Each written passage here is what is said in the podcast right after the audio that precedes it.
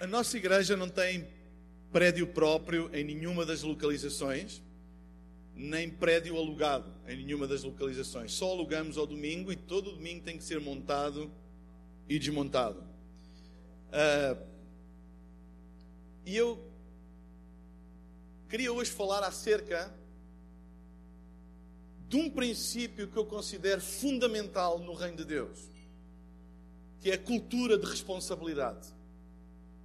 Cultura de responsabilidade.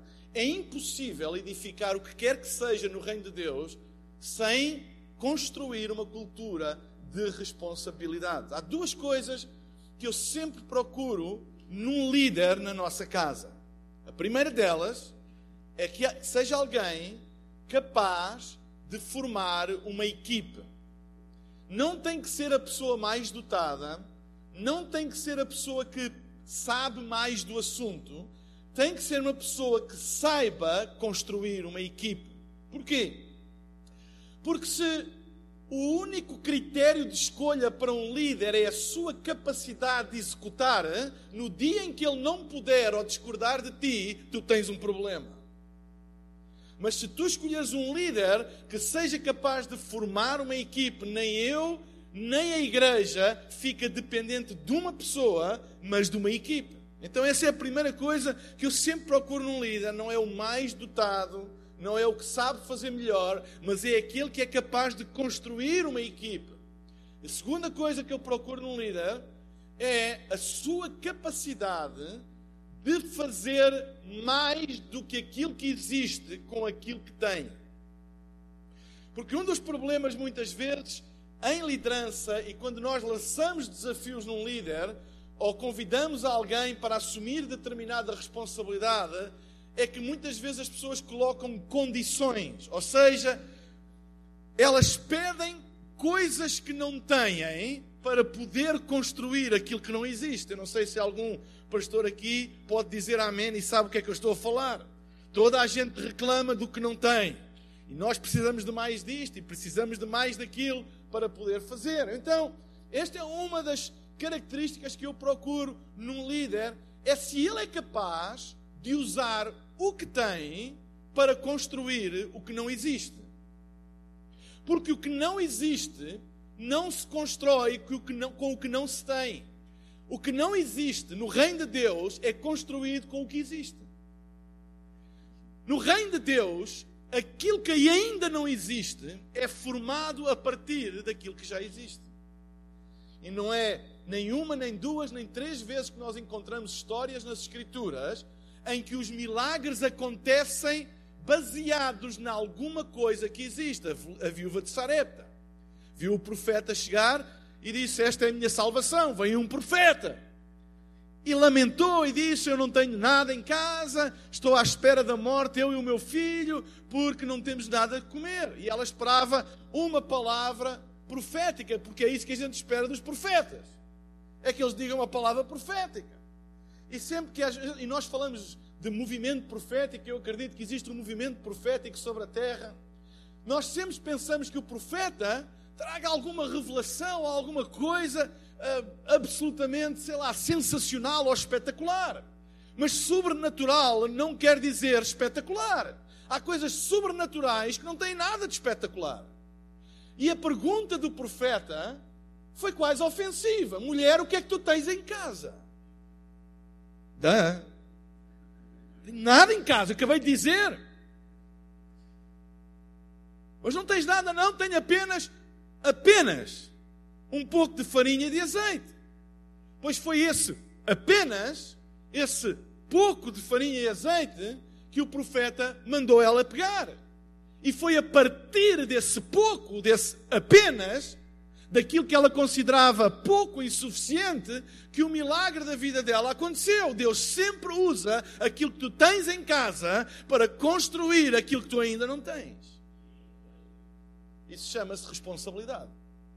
Assumir a responsabilidade por aquilo que nós temos e construir aquilo que ainda não existe.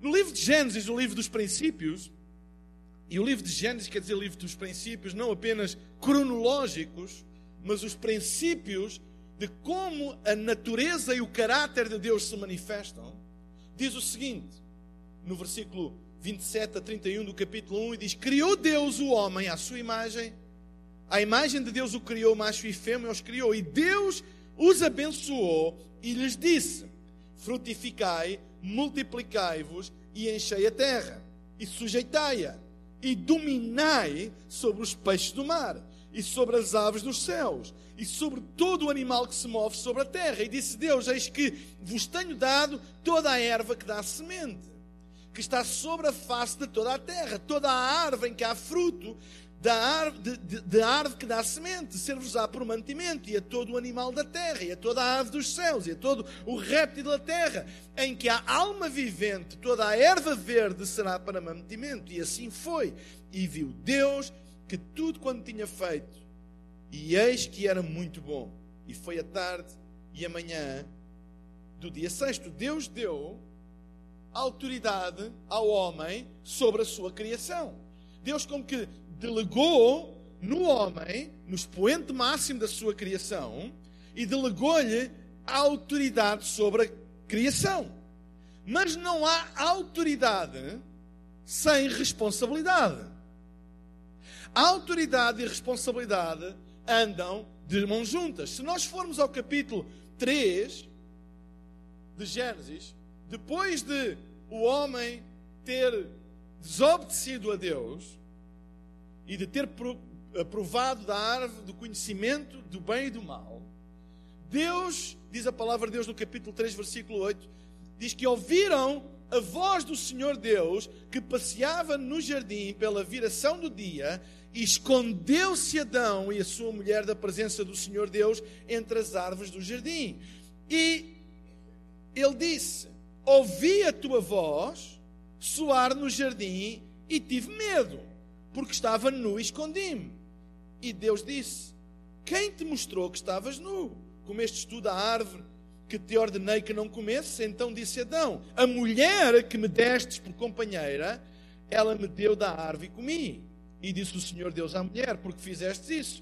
E disse a mulher: A serpente me enganou e eu comi. Ou seja, Deus deu autoridade ao homem sobre a criação. O homem fez bobagem. E Deus pede responsabilidade ao homem. E Deus grita no jardim: Adão, Adão, onde estás? Será que Deus não sabia onde é que ele estava? Um Deus omnisciente não sabia? Claro que sabia. Adão, Adão, onde estás? É uma chamada à responsabilidade.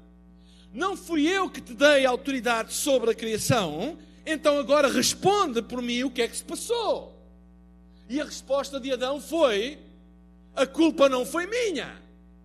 A culpa foi da mulher que tu me destes. No fundo, ele estava a culpar a mulher e estava a culpar Deus que lhe tinha dado a mulher.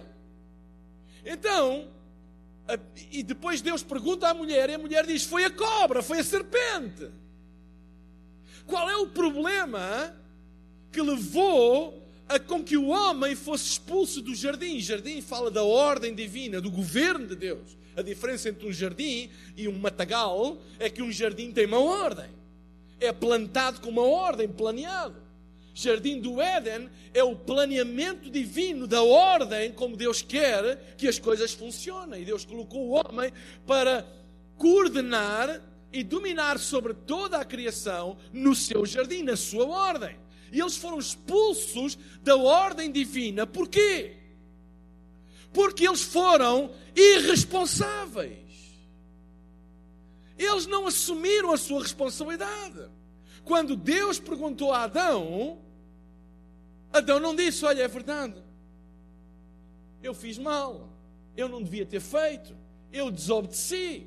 O que ele fez foi: a culpa não é minha, a culpa é da mulher.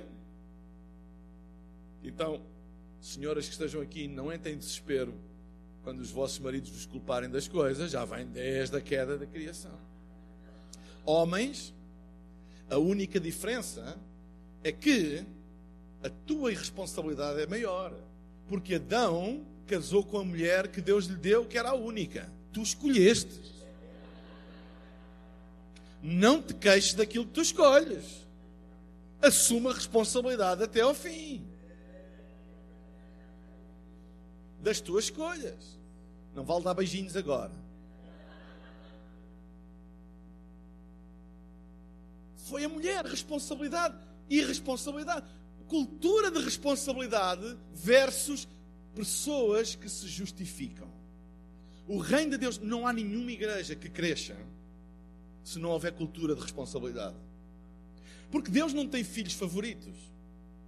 É mais fácil para nós acreditar que, ah, ok, uh, isso é porque Deus quer abençoar mais aquela pessoa do que mim. Não, a diferença está na nossa capacidade de assumir responsabilidades, de criar uma cultura de responsabilidade e não uma cultura de desculpas ou de justificações. O reino de Deus funciona pela cultura da responsabilidade. A quem muito é dado, muito é requerido. Isto é uma cultura de responsabilidade. Quanto mais Deus te dá, quanto mais a igreja cresce, quanto mais a tua influência cresce, maior é a tua responsabilidade. Então, cultura de responsabilidade deve ser um princípio que nós devemos construir, porque ele não acontece por acaso, nós temos que intencionalmente construir nas nossas igrejas. Porque quando nós não somos responsáveis, nós somos excluídos da ordem divina, porque Deus opera pelo princípio da responsabilidade. Deus não foi ter com a serpente, Deus foi ter com Adão. Será que Deus não sabia que tinha sido a serpente a tentar Eva e que tinha sido Eva a convencer Adão? Claro que ele sabia. Por que é que ele foi, em primeiro lugar, ter com Adão? Princípio da responsabilidade.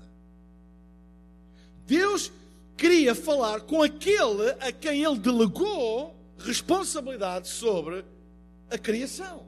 Princípio da responsabilidade. O arrependimento é uma chamada à responsabilidade individual. Quando nós diante de Deus dizemos é verdade, eu fiz. É verdade, eu não fiz. É verdade, a responsabilidade é minha, arrependimento é isso. É um assumir, é um voltar à responsabilidade. Ninguém no reino de Deus vai longe com uma cultura de justificação. Ninguém. Então eu hoje queria partilhar com vocês alguns princípios de cultura de responsabilidade versus cultura de justificação. Primeiro, pessoas responsáveis sempre encontram nos desafios oportunidades para crescer e mudar. Pessoas que se justificam nunca mudam. Nunca mudam. Sabem, mudar é uma responsabilidade não é ocasional. Há pessoas que pensam que mudança é alguma coisa que acontece, eu hoje vou ali e vem alguma coisa no céu, cai sobre mim e eu mudo. Não. Mudança acontece quando nós assumimos a responsabilidade de mudar. Ninguém muda se não assumir a responsabilidade da mudança. Às vezes nós pensamos que todas estas coisas que mudar são, são coisas aleatórias, são sentimentos, são, uh, são ocasiões. Não são. Mudar é uma responsabilidade. Um líder tem que decidir, tem que assumir a responsabilidade de mudar sempre. Eu quero dizer que nós nunca estamos isentos da responsabilidade de mudar, independentemente do estágio onde tu estiveres Nunca estás isento da responsabilidade de mudar. Eu quero continuar a mudar. Tenho a certeza que o meu amigo Carlito quer continuar a mudar, porque é uma decisão, é um assumir a responsabilidade. Se Deus me deu uma responsabilidade, se Deus me deu uma chamada, uma visão, um trabalho, uma obra para construir, eu tenho a responsabilidade de constantemente mudar e aprender com os desafios e com os obstáculos, não para arranjar uma desculpa, mas para mudar. Eu venho de um país onde cresci a ouvir dizer: igreja aqui tem que ser pequena, aqui não resulta, aqui não cresce, aqui as pessoas não querem saber do Evangelho. Eu cresci a ouvir isso. E esta era a cultura dominante. Porquê? Porque era uma desculpa. Era uma desculpa. Até ao dia em que eu individualmente não foi alguém que veio colocar isso sobre mim, eu tive que assumir a responsabilidade e dizer assim: eu não vou acreditar nessa desculpa.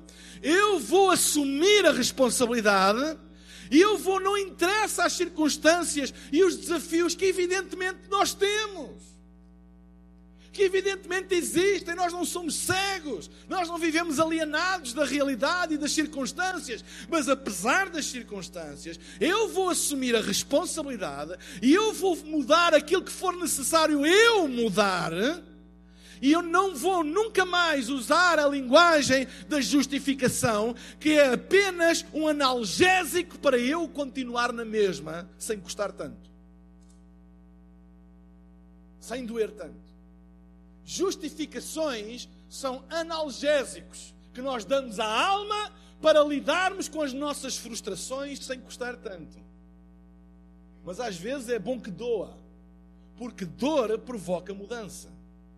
Sabem, eu estava ouvindo um neurocirurgião falar acerca de dor e que dor é uma benção. Bem, dor e bênção parecem duas palavras que não jogam muito bem. Mas ele explicou uma coisa muito interessante. Ele disse: a dor é o sistema de alerta do sistema nervoso central. Quando você vai correr e, e, e faz um entorce no pé e danifica um ligamento ou uma junção ou um músculo ou o que for, a maneira que o sistema nervoso tem de, de nos avisar que é para parar é a dor. Porque a dor não pode ser ignorada. Porque se, imagine que o sistema nervoso central, em vez de dor, usava uma luzinha vermelha. Aparecia uma luzinha vermelha e nós sabíamos, é para parar. Sabe o que é que acontecia? O mesmo que acontece com as regras de trânsito. Às vezes respeita, outras vezes não. Certo? Então, se o nosso sistema nervoso central nos alertasse com uma luz, nós podíamos ignorar e continuar a fazer. Mas com dor, não dá. Tem que parar mesmo. Certo? Quando tem uh, criança pequena e tanta vez a gente diz: não coloca o dedo ali, vai, vai aleijar, vai dar um, um, um choque elétrico, vai queimar. Não coloca. Ele não acredita até que dói e tira. Então a dor não deixa ignorar. É impossível ignorar a dor, certo? A dor é mesmo uma, um sinal obrigatório para nós pararmos e assim protegermos todo o nosso corpo. É, é, uma, é uma benção. É uma benção do nosso corpo, do, nosso, do design do nosso corpo, para nos prevenir de danos maiores. Mudança, muitas vezes, é acompanhada com dor, porque muitas vezes nós recusamos a tomar decisões prévias da dor. Então, um dia vai doer e nós vamos ter que mudar. Há uma frase uh, que resulta muito bem em inglês, no português não resulta muito bem, que é change before you have to. Muda antes que sejas obrigado a mudar. E muitas vezes nós só pensamos em mudança quando as coisas começam a ficar complicadas. E às vezes só pensamos em mudar coisas da igreja quando há um problema, quando há pessoas que vão embora, quando temos alguma dificuldade, ou quando há um, um, um grande, não é? Um, um, grande problema na igreja, a gente aí vai procurar, pastor Carli, ajuda-me aqui, o que é que eu posso? Mas está em crise já. É a dor que está a alertar que não dá mais para ignorar. Mas se nós tomarmos decisões na nossa vida de fazermos mudanças, não porque temos que, mas porque decidimos que. Porque é o melhor, porque é a direção certa de assumir essas responsabilidades. Nós vivemos num mundo em constante mudança. Se nós líderes não aprendermos a mudar, nós já éramos. Nós já éramos. Então, que todos os desafios, que todos os obstáculos sejam uma oportunidade para mudar. E essa é uma característica das pessoas responsáveis não é dos aventureiros, é dos responsáveis.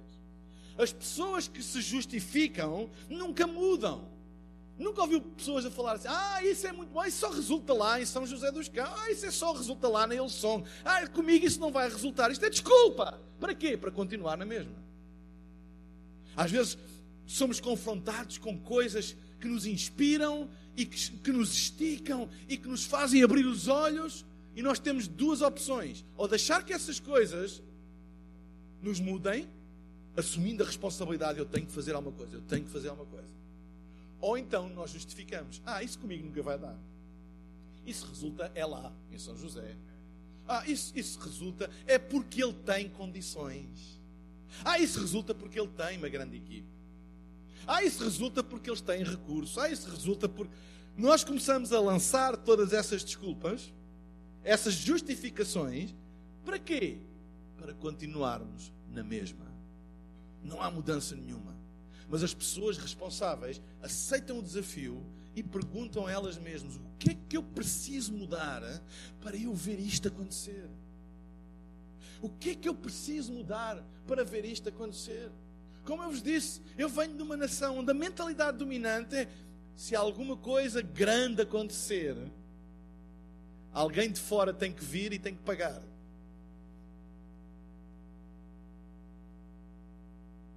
Isso é uma desculpa. Ah, porque a igreja é pobre. Ah, porque a igreja não tem. Ah, porque. É aqui!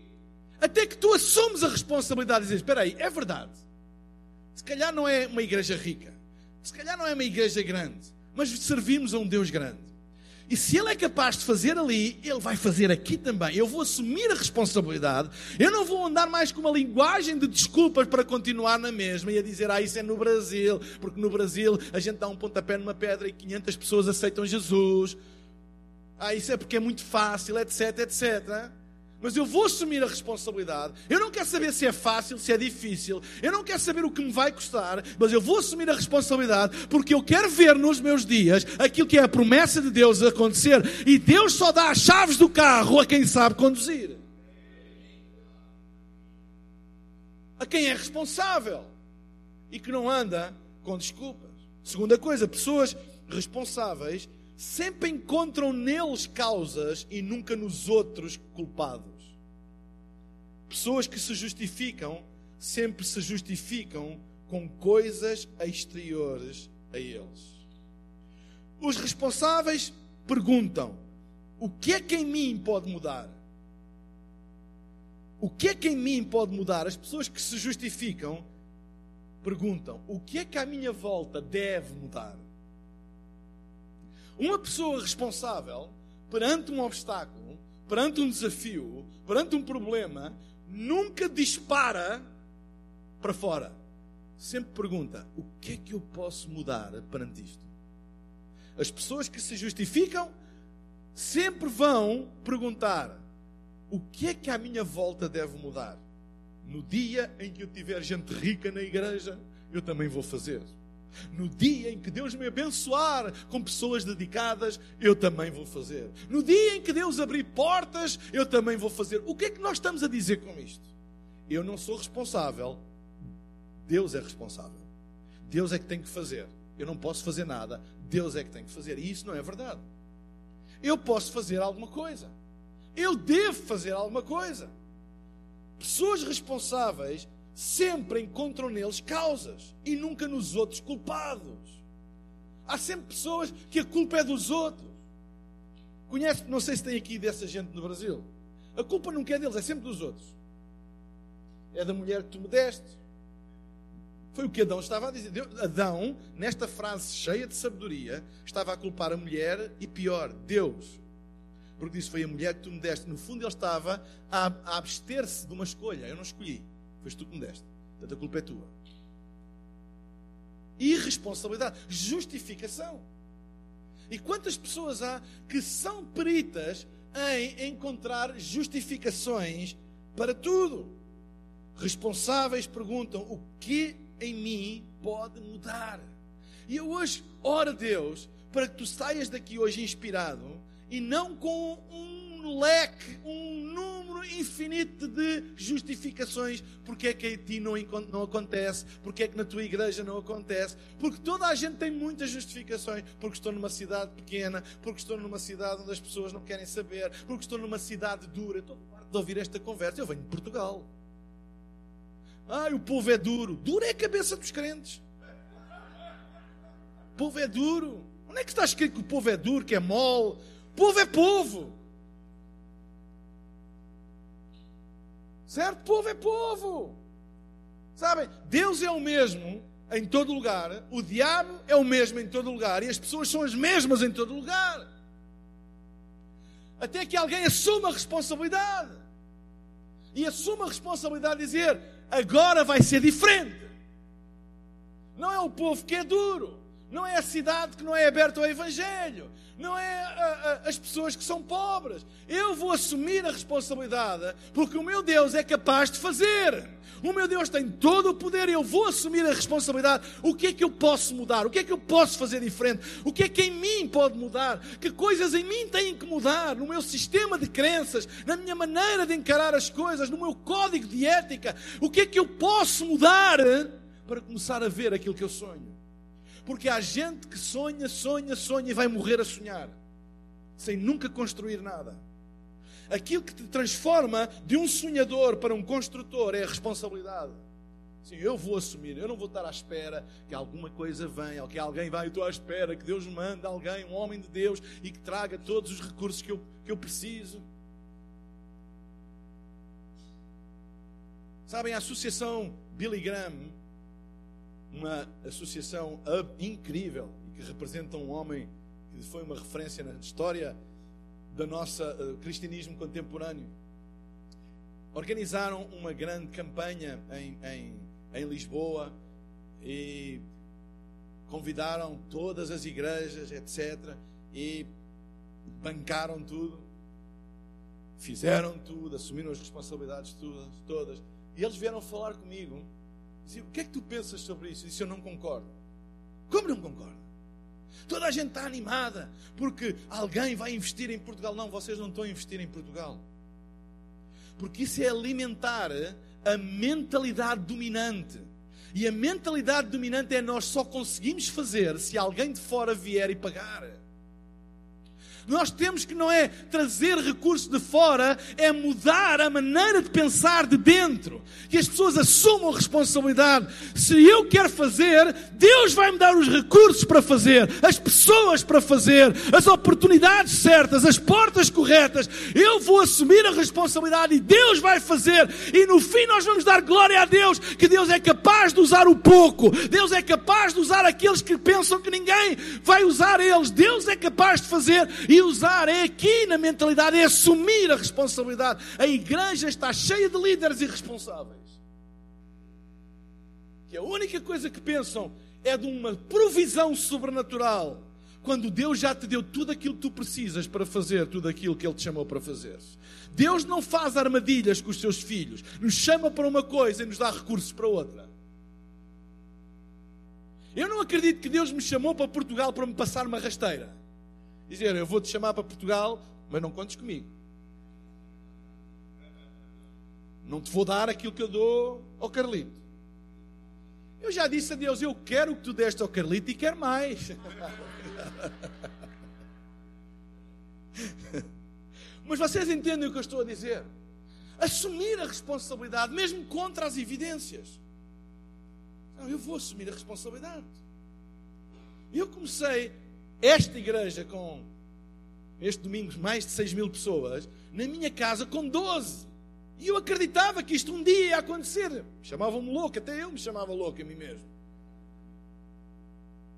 Não foi num dia, não foi num ano, mas foi assumindo responsabilidades passo a passo. E à medida que Deus provou que nós éramos capazes de assumir as responsabilidades no estágio onde nós estávamos, Deus vai nos levando para outro, como um pai faz com um filho. Ele está capaz. Ele assume a responsabilidade. Se tu não és capaz de. Se tu não és responsável a conduzir uma patinete, tem patinete, patinete chama aqui, nunca vais conduzir um Mercedes ou um BMW. Porque é um perigo. À medida que Deus nos vai dando, nós vamos sendo responsáveis por aquilo que Deus nos dá. Assumir responsabilidade. Terceira coisa, tem, tem que andar rápido, eu só tenho três horas para falar. Pessoas responsáveis dão a cara e não apontam o dedo. as pessoas que se justificam acham que são vítimas de injustiças. Dar a cara versus esconder. O que é que aconteceu no Éden? Ele escondeu-se, ele não quis dar a cara.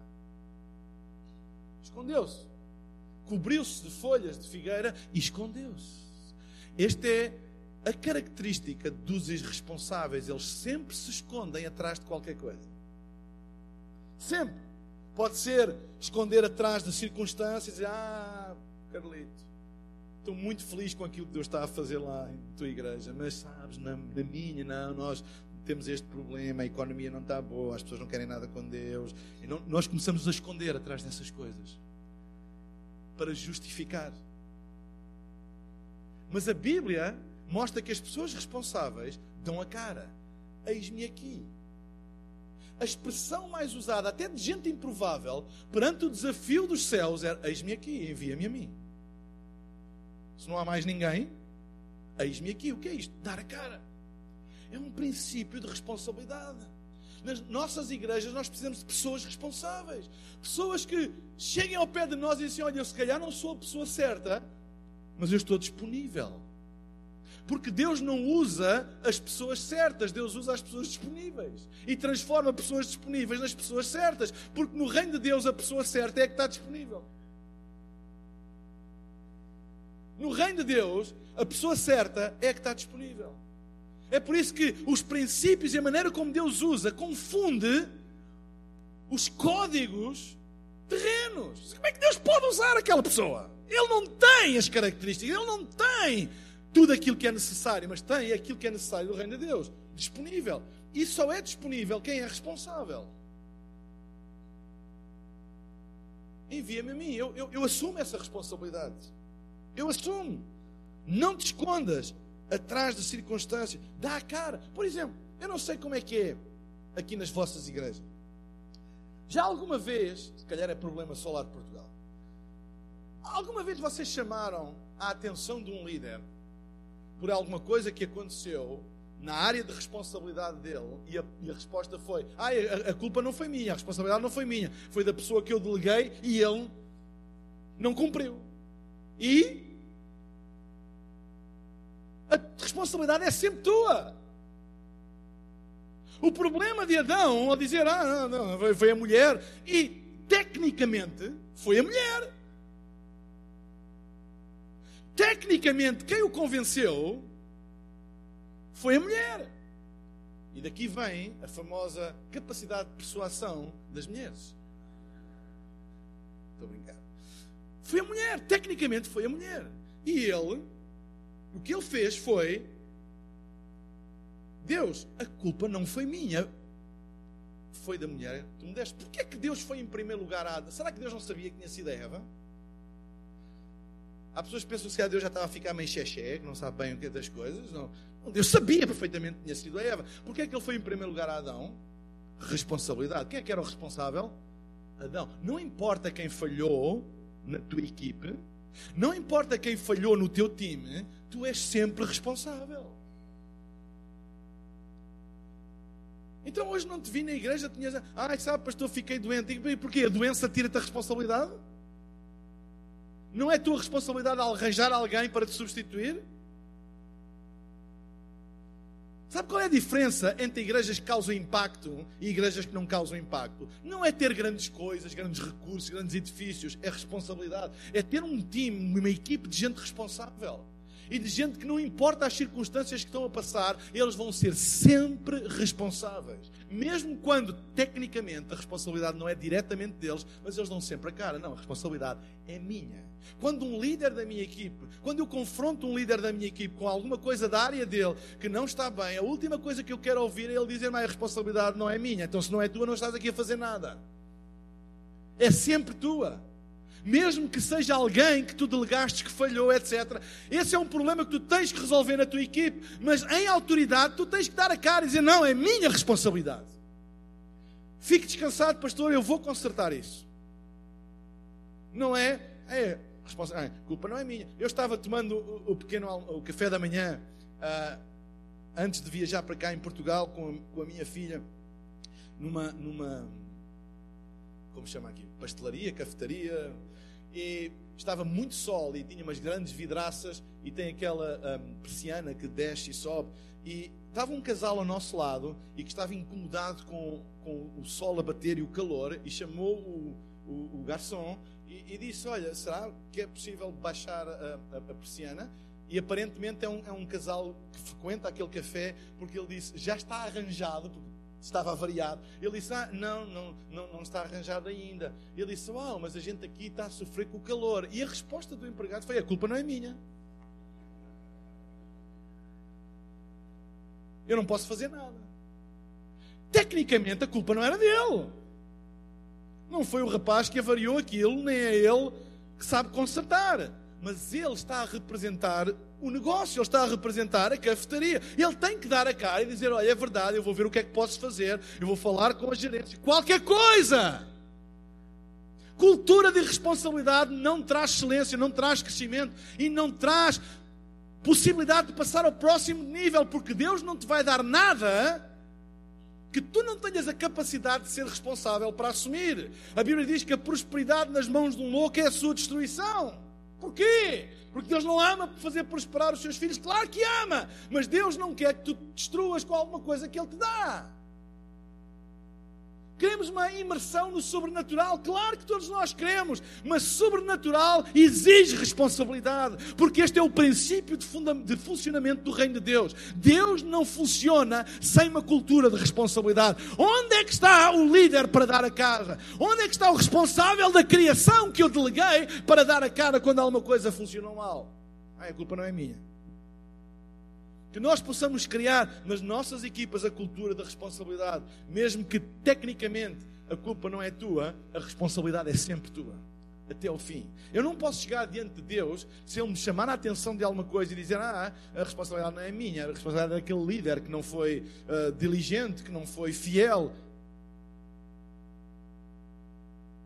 Deus não quer saber desse líder para nada em termos da responsabilidade que Ele me deu. Ele vai pedir contas a mim. Vocês estão a entender o que eu estou a dizer? E nós temos que criar esta cultura nas nossas igrejas, porque existe uma cultura muitas vezes de justificação. Ai, pastor, eu não deu para aparecer porque eu tive que estudar. E tudo coisas que são socialmente aceitáveis. Sabem, as pessoas muitas vezes usam argumentos para nos torcer o braço. Quando alguém, por exemplo, se alguém falta a uma responsabilidade que tem, é chamada a atenção e a resposta é: Eu tive doente. Também tenho direito pessoa quase se sente ah, constrangido. Fui chamar a atenção de uma pessoa que tem, está doente. Não se sintas constrangido. Ele está doente, mas é responsável. Ele doente pode delegar em alguém para assumir a responsabilidade dele. Ou oh, teve que estudar. Claro, nós não queremos que ninguém seja burro. Estuda à vontade. Mas ser responsável.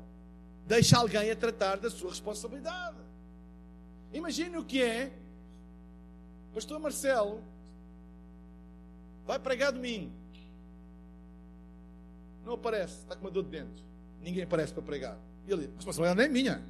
Tem uma dor de dentes. Claro que é dele. Parece para pregar, mesmo com dor de dentes. Você entende o que eu estou a dizer? A responsabilidade nunca é, nunca pode ser rejeitada. Quando tu assumes, assumes. E na casa de Deus nós temos que ter gente responsável. Montar e desmontar uma igreja todos os domingos em nove localizações tem que ter gente responsável. Senão eu posso ter o sermão preparado, mas se o som não está montado, nada vale. Tem que ter cultura de responsabilidade. E sabem, eu, eu, eu estou a orar e eu sei que Deus um dia nos vai dar um prédio. Mas sabem, Deus usa as coisas que aparentemente são uma desvantagem para construir alguma coisa em nós. Nós estamos a construir um time de gente responsável. Porque é impossível não, não, não teres é impossível fazeres igreja se tiveres que montar e desmontar todos os domingos, se não tiveres um time de gente responsável. Então, Deus está a usar uma desvantagem e transformar numa vantagem para nós. Construir responsabilidade. Era tão fácil dizer, ah, eu não tenho, eu não, eu, eu, nós não temos edifício, nós não temos prédio, nós não... Ei, assuma responsabilidade e a responsabilidade sempre vai encontrar um caminho. E eu oro a Deus, porque eu acredito mesmo que há pessoas que pensam, eh, Pastor Carlito, olha, eu tenho gente que às vezes vem ter comigo, em Mário, tens uma grande sorte. Eu digo, sorte? uma grande sorte, tens amigos em todo o mundo e Deus tem-te abençoado, como se Deus tivesse assim um filho ou dois favoritos. E sorte? Então, sabem, as pessoas muitas vezes querem chegar ao destino que nós chegamos, mas não querem percorrer a jornada que nós percorremos. Isso é um investimento que foi feito durante anos. E as lágrimas que foram semeadas. E o tempo de manter a fé quando não se via nada acontecer e semearem amizades do teu próprio bolso quando a igreja nem tinha dinheiro para pagar uma passagem aérea. Mas era alguma coisa que tu desejavas e querias e semeaste o teu próprio bolso para estabelecer uma rede de relacionamentos. Sorte. Responsabilidade. Quando Deus te dá uma chamada, tu és responsável. Tu és responsável. Vamos criar uma cultura de responsabilidade. Pessoas, quarto, pessoas responsáveis sempre encontram mérito nos outros. As pessoas que se justificam sempre encontram um vilão. Sabem? Reconhecer mérito nos outros é uma manifestação de honra. Sabe? Há aquelas pessoas que sempre, Carlito, sempre, elas encontram, elas sempre encontram uma explicação para o sucesso dos outros e uma justificação para a estagnação deles. Ah, a igreja do Carlito tem porque e começam a dar as justificações todas, porque isto, porque aquilo, porque aquilo outro. Eu ouço isto, isto é música todos os dias.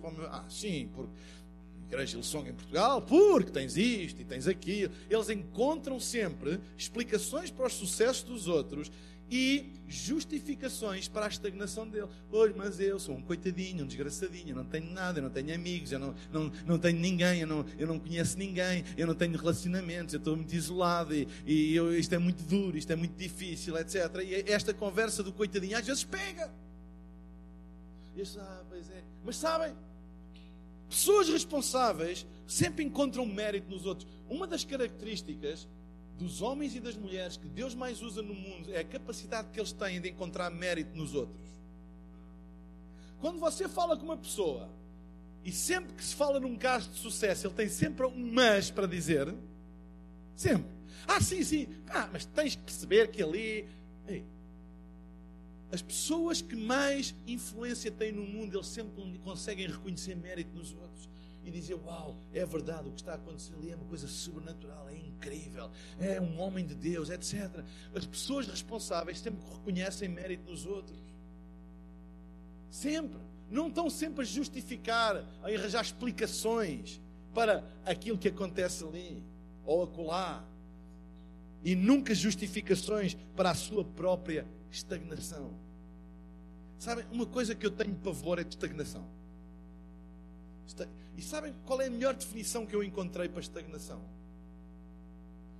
Estagnação é quando eu me torno naquilo que um dia eu quis mudar. Eu vou repetir. Estagnação é quando eu me torno naquilo que eu um dia quis mudar. Pessoas que durante tempos e tempos quiseram e foram referências, mas estagnaram, agora tornaram-se naquilo que um dia combateram, que um dia quiseram mudar. É tão triste nós vermos isso. É estagnação. Eu não quero, eu não quero à medida que nós vamos avançando na idade, vamos levantar novas gerações, acreditar no melhor. Pastor Carlito estava a falar há pouco acerca de sucessão e os próximos dez, pensar o melhor, porque nós não queremos nos tornar naquilo que um dia nós quisemos mudar naquilo que um dia aqueceu e incendiou a nossa alma e nos levou a, fazer, a arriscar tudo por uma causa, eu não quero me tornar naquilo que um dia quis mudar. E que o meu teto seja o chão da próxima geração. E ajudá-los a ir mais longe. Reconhecer mérito nos outros. Cinco. Pessoas responsáveis assumem fracassos sozinhas e vitórias em equipe. Uma das características das pessoas responsáveis é quando as coisas correm mal, eles não se escondem, eles chegam-se à frente e dizem: a responsabilidade é minha. Mesmo que não seja tecnicamente Eles chegam-se à frente e dizem: Não, a responsabilidade é minha, vamos tratar disso, é comigo. Mas assumem sucessos em equipa. E dizem: Não, o mérito não é meu, o mérito é nosso. Nosso. Tem a capacidade de se chegar à frente quando é para dar a cara e de se chegar para trás quando é para receber os louros. Isto é uma característica fundamental das pessoas responsáveis. Os irresponsáveis, os que se justificam, usam muito uma expressão que é: não sou só eu que penso assim. Quem é que já ouviu isto? Quando eles nos querem dizer uma coisa, Carlito, e não têm a, hombridade e a, e, a, e, a, e a, honestidade de assumir aquilo que eles pensam, dizem assim: ah, eu quero falar isto com o pastor e quero lhe dizer que não sou só eu que penso isto, há muita gente que pensa assim também. E eu disse: quantos? Ah, eu não sei bem quantos, mas diz-me lá quantos. Há muita gente que fala e que está a falar neste assunto, muita gente quanta. Ou pessoas assim, toda a igreja pensa nisso. Quanto? O que é que é toda a igreja? Tu e a tua mulher? Não são capazes de dizer, não, não tem nada a ver com os outros, isto é o que eu penso. Usam muita expressão. Eu nunca me deixo dominar quando as pessoas ou influenciar quando as pessoas vêm com esta conversa, não sou só eu que penso. É a partir do momento em que eu desligo os meus ouvidos e não quero ouvir mais. Porque se tu não tens a responsabilidade de assumir aquilo que tu pensas, tens que ir buscar a muleta do que os outros acham para dar força àquilo que tu pensas, eu não vou gastar um segundo do meu tempo precioso para te ouvir. Se for realmente aquilo que tu pensas e assumes a responsabilidade por aquilo que tu pensas, então tu tens o meu tempo e a minha atenção. Nosso tempo é limitado. Não vamos desperdiçar tempo com coisas que não interessam. A ouvir pessoas que a única coisa que eles querem é ocupar o nosso e mandar um peso para cima de nós. Não têm responsabilidade. Por exemplo, eu nunca ouço uma sugestão de ninguém que não esteja disposto a assumir a responsabilidade pela sugestão que dá. Ai, pastor, eu acho que na igreja devíamos fazer isso. Devíamos. Tipo uma coisa sem rosto. Ah, eu acho que devíamos fazer. Aham, quem é que devia? Ah, ou então vocês. Vocês quem? Quer dizer, Deus chama-te para dar ideias e a mim para trabalhar.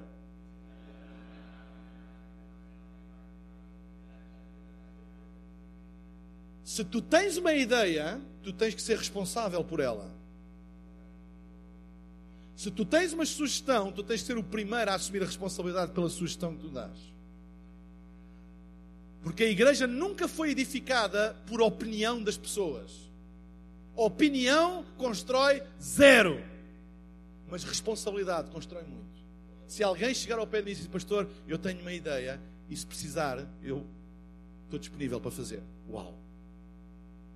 Pastor, eu tenho uma sugestão e conte comigo. Se precisar, eu estou cá para fazer. Uau! Agora, eu acho que nós devíamos fazer isto e que a igreja devia fazer e a igreja não está a fazer e devia fazer aquilo e aquilo outro. Alguém devia, eles deviam. E não se chegam à frente com a responsabilidade de assumir. Nunca gastes, ser líderes, pastores, não gastem o vosso tempo precioso a ouvir pessoas que a única coisa que têm para vos dar é uma opinião irresponsável. Eles têm uma opinião, mas não têm a disponibilidade para assumir a responsabilidade da opinião que estão a dar. Sabem o que é que eles estão a fazer? Eles estão a lançar um peso sobre vocês. E nós não precisamos de pessoas que lancem peso sobre nós, mas que aliviem o peso que está sobre nós. E só os responsáveis aliviam peso, não é? Os, opiniões há muitas. A gente tem opiniões para tudo e para mais alguma coisa. Se eu fosse fazer tudo aquilo que as pessoas acham que a Ilson de Portugal devia fazer, sei lá, eu fazia tudo e mais alguma coisa. A, gente, a Ilson devia fazer, a Ilson devia fazer, ele devia fazer, e devia fazer, e devia fazer, e devia fazer, e devia fazer. Pois é, toda a gente acha o que é que devia fazer mas só os responsáveis é que fazem. E como só os responsáveis é que fazem, só os responsáveis é que têm acesso aos meus ouvidos, só os responsáveis é que têm acesso ao meu coração. Só, não é os dotados, não é os que têm grandes ideias. Ah, eu tenho muitas ideias, sabe? Eu sou uma pessoa muito criativa, tenho muitas ideias, mas és um irresponsável, eu não te ouço. Porque a tua criatividade só traz peso sobre mim. Não preciso. Obrigado. Deus te abençoe. Vai em paz. Gente responsável constrói a igreja. Gente diz, pastor, vamos embora, estamos cá. Conte connosco, Eu assumo a minha responsabilidade. Eu gosto de ser desafiado, eu gosto de pessoas. Eu não gosto de pessoas que só digam sim, sim. Eu gosto de pessoas que tragam ideias para a mesa. Numa equipe de liderança, se for uma equipe core de liderança, tu tens de ter gente de nível. Gente que pensa. Eu não quero pessoas só para dizer amém àquilo que eu penso. Não, eu, eu sinto-me sozinho sinto eu tenho que levar a carroça toda sozinho. Não, eu preciso de gente Diz assim: olha, pastor, eu estive a estudar, eu estive a pensar, eu estive a orar, o que for, e pensei nisto assim, assim, assim, assim. Pastor, o que é que acha? Eu estou cá disponível, olha, eu, pastor, precisa. Eu preciso de gente assim. Uau. A maior parte, deixa-me dizer uma coisa, isto não me diminui em nada. A maior parte das ideias, das coisas que nós construímos, não vem de mim. Vem de gente apaixonada, mas responsável. Diz assim, pastor, eu tenho esta ideia e eu posso fazer. Eu posso organizar. Eu posso formar uma equipe. Eu po... Qual é a minha função? A minha função é de liderança, é de facilitador, é de promover, é de criar a plataforma para que aquilo que eles pensam e assumem possa ser executado. É dar-lhes uma plataforma, uma visibilidade onde tenha impacto. Eu não tenho que ser o maior, eu não tenho que ter as ideias todas. Há, há pastores que se sentem muito inseguros quando têm pessoas melhores do que eles à volta. Não sejas totó. Quanto, quanto melhores pessoas tiveres à volta, melhor tu te pareces. A sério, eu não sou bom em tudo e tu também não. E nós precisamos de gente que é melhor do que nós. Em muita... Há pastores que pensam que eles é que percebem de som, eles é que percebem de tudo. Não percebem. Têm umas ideias, mas não percebem. Junta-te das pessoas, ouve-os, se eles forem responsáveis. Se eles não forem responsáveis, não gastes um segundo do teu tempo. Porque eles vão roubar a tua energia e vão acrescentar zero. Gente responsável traz ideias, mas não traz peso, traz soluções. E é isso que nós precisamos. Gente, gente que pensa, gente que é criativa, mas que é responsável. Vocês entendem o que eu estou a dizer? Responsabilidade tem que estar em todas as coisas. Ah, é um, é um criativo, mas é responsável? Ah, eu vou contratar um líder de louvor que ele é muito criativo, ele escreve muitas canções, é um criativo, mas é responsável, consegue chegar a horas a alguma coisa? Ai não, isso sabe como é que é os criativos, eles não chegam a horas a nada, então não serve. Ele consegue formar uma equipa? Ah, não, não. Ele é, sabe como é que é? Ele gosta muito de trabalhar sozinho. Então a igreja não é o lugar certo para ele fazer, porque a igreja não se trabalha sozinho. Constrói-se equipa. Responsabilidade está em todas as coisas. Todas. E não há invasão sobrenatural, não há crescimento, não há impacto sem responsabilidade. Se há alguma lição eu posso tirar da minha jornada, é que se nós não formos responsáveis, não fomos a lado nenhum. Podemos ter muitas oportunidades, muito talento, muitos dons, mas se não formos responsáveis, não vamos construir nada. Não vamos construir absolutamente nada. Pessoas responsáveis são humildes, mas são firmes. Pessoas que se justificam desenvolvem arrogância, mas com uma capa de coitadinhos.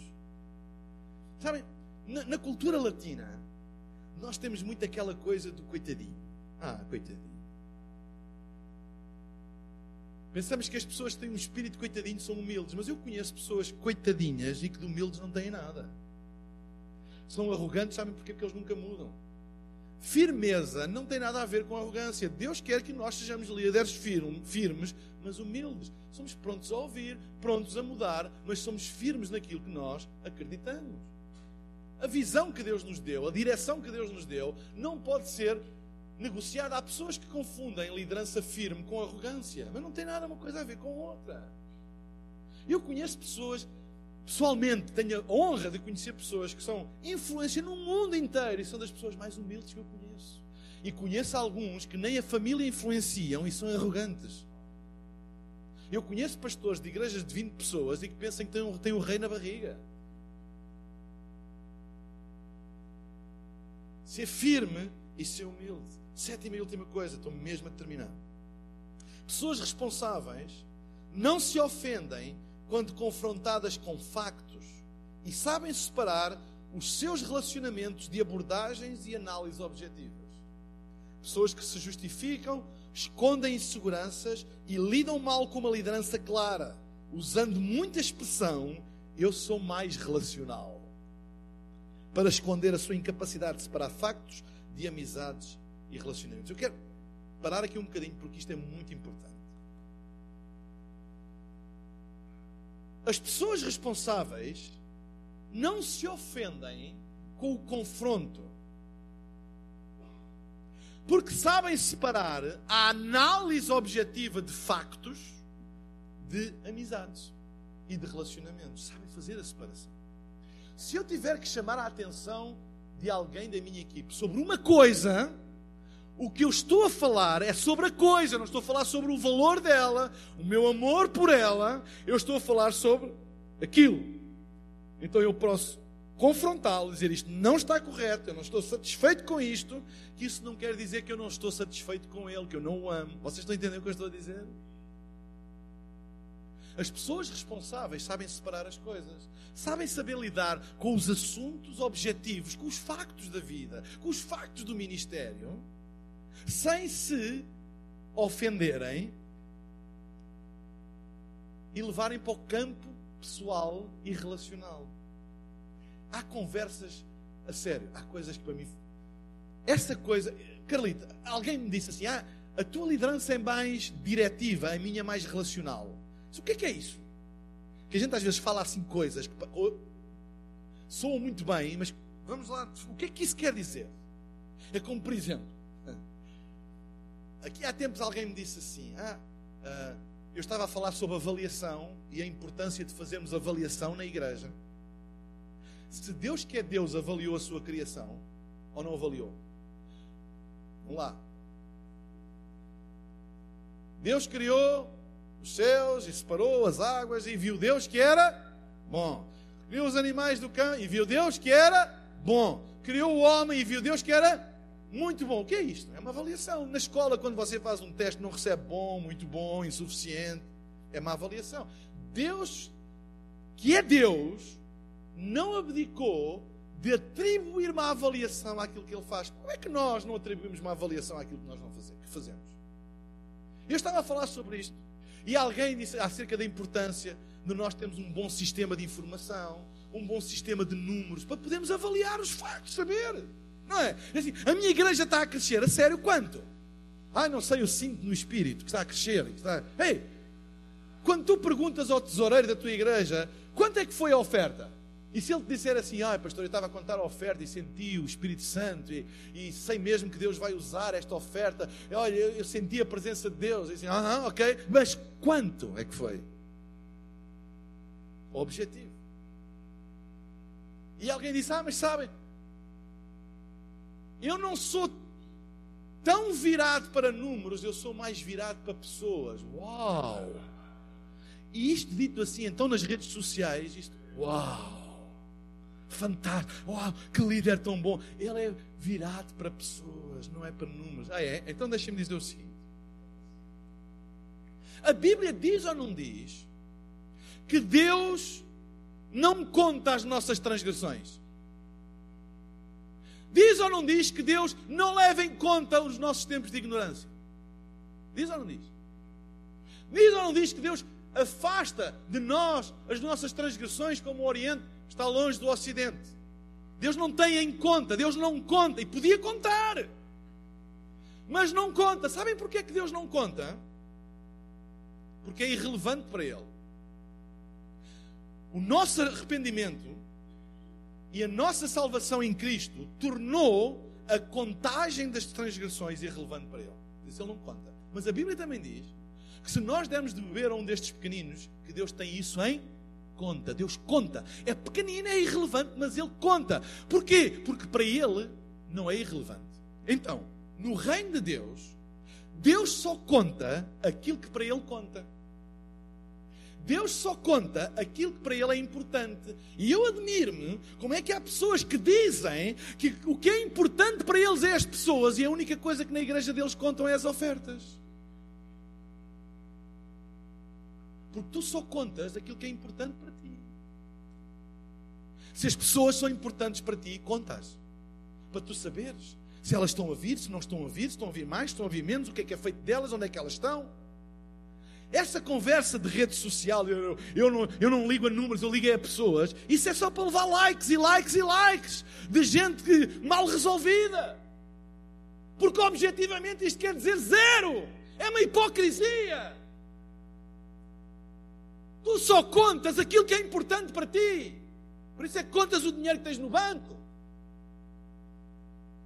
Por isso é que eu me admiro pastores que dizem: Uau, a mim só conta as pessoas e a única coisa que eles contam é as ofertas. Hipócritas.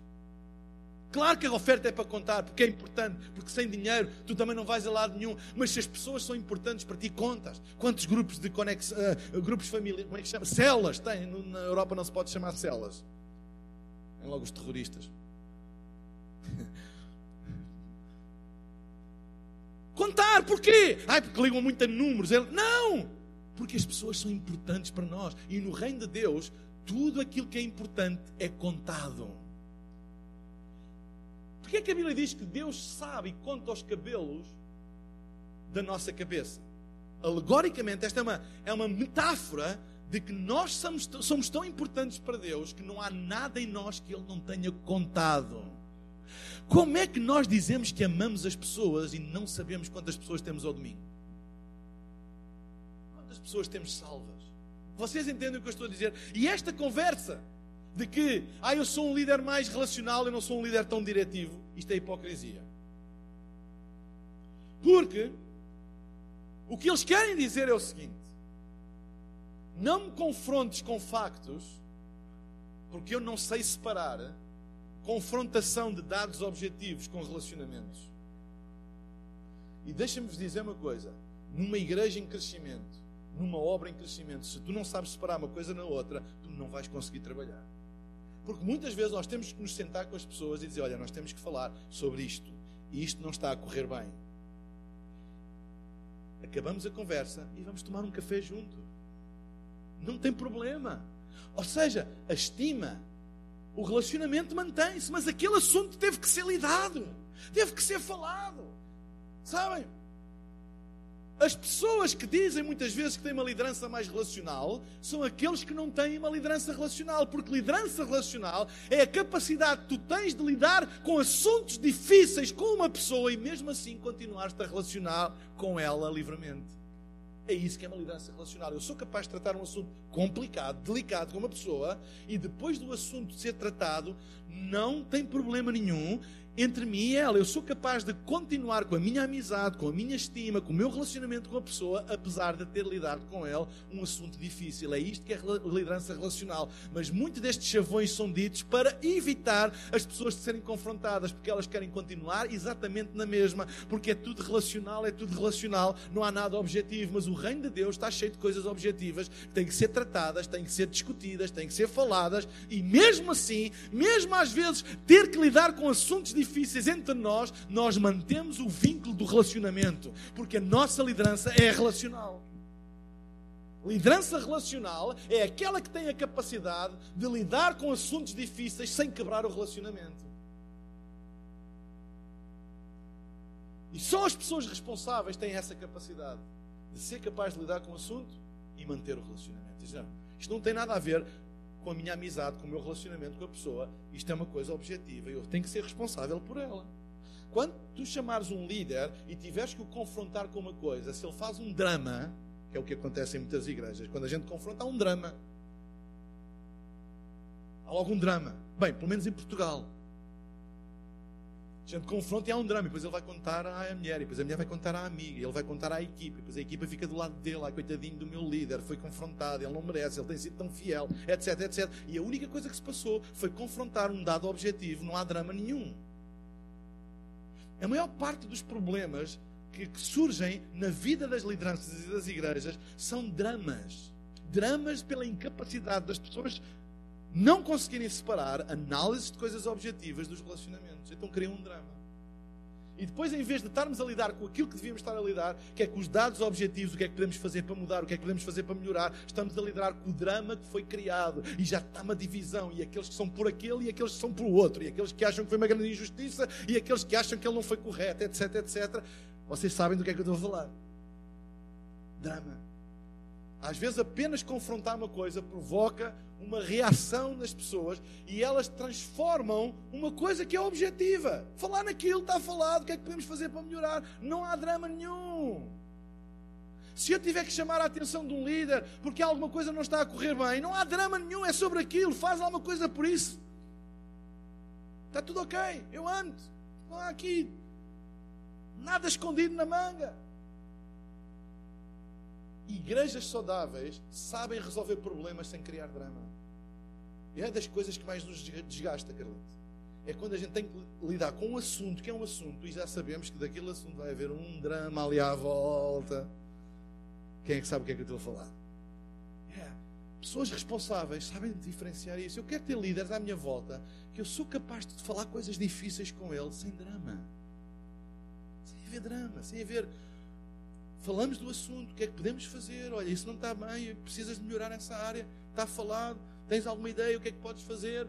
Ok, amigos como antes, amor como antes, juntos como antes, não há drama nenhum. Se nós conseguirmos reduzir o nível de drama nas nossas igrejas, nós somos muito mais saudáveis. E nós latinos, uh, para fazer drama, o pastor já não gosta de mim. Antigamente ele era, antigamente, e fazia e dava-me um abraço, e agora, e, e, e, e, nunca falou assim comigo. E, ele sempre disse que eu era fantástico, e ele agora disse que não, as coisas não estavam a correr bem. Faz parte da vida. Há alturas que és fantástico e há outras alturas que tens que dizer: Olha, não está bem. E qual é o problema? Qual é o drama? Tu não dizes isso aos teus filhos. Ah, já não és meu pai. Já não és minha mãe. É? Isso é um sinal de imaturidade. As minhas filhas, quando eram pequeninas, bem, e às vezes ainda, quando a gente tem que corrigir, diz assim: Tu és mau. Nunca ouviram isso do filho? Já não gostas de mim. Isto é um sinal, é por isso que a gente não leva a peito porque é um sinal de imaturidade. Eles não sabem separar uma coisa objetiva do amor que a gente tem por eles. Nós estamos cheios de bebés e de crianças em liderança. De gente madura que sabe separar as coisas. Ok? Sabe separar as coisas. Cultura de responsabilidade. E não uma cultura de esconder insegurança. Líderes inseguros fazem tão mal ao corpo pessoas que se sentem inseguras por tudo, lidam mal com coisas claras. Que nós possamos criar nas nossas igrejas uma cultura de responsabilidade. Não há mover de Deus, não há imersão no sobrenatural se não houver responsabilidade suficiente para aprender a gerir aquilo que Deus dá. Porque aquilo que Deus dá tem que ser bem gerido. E só é bem gerido com gente responsável. E eu oro para que tu saias daqui hoje diz assim: eu vou criar uma cultura de responsabilidade nas minhas equipas. Amém? Deus abençoe.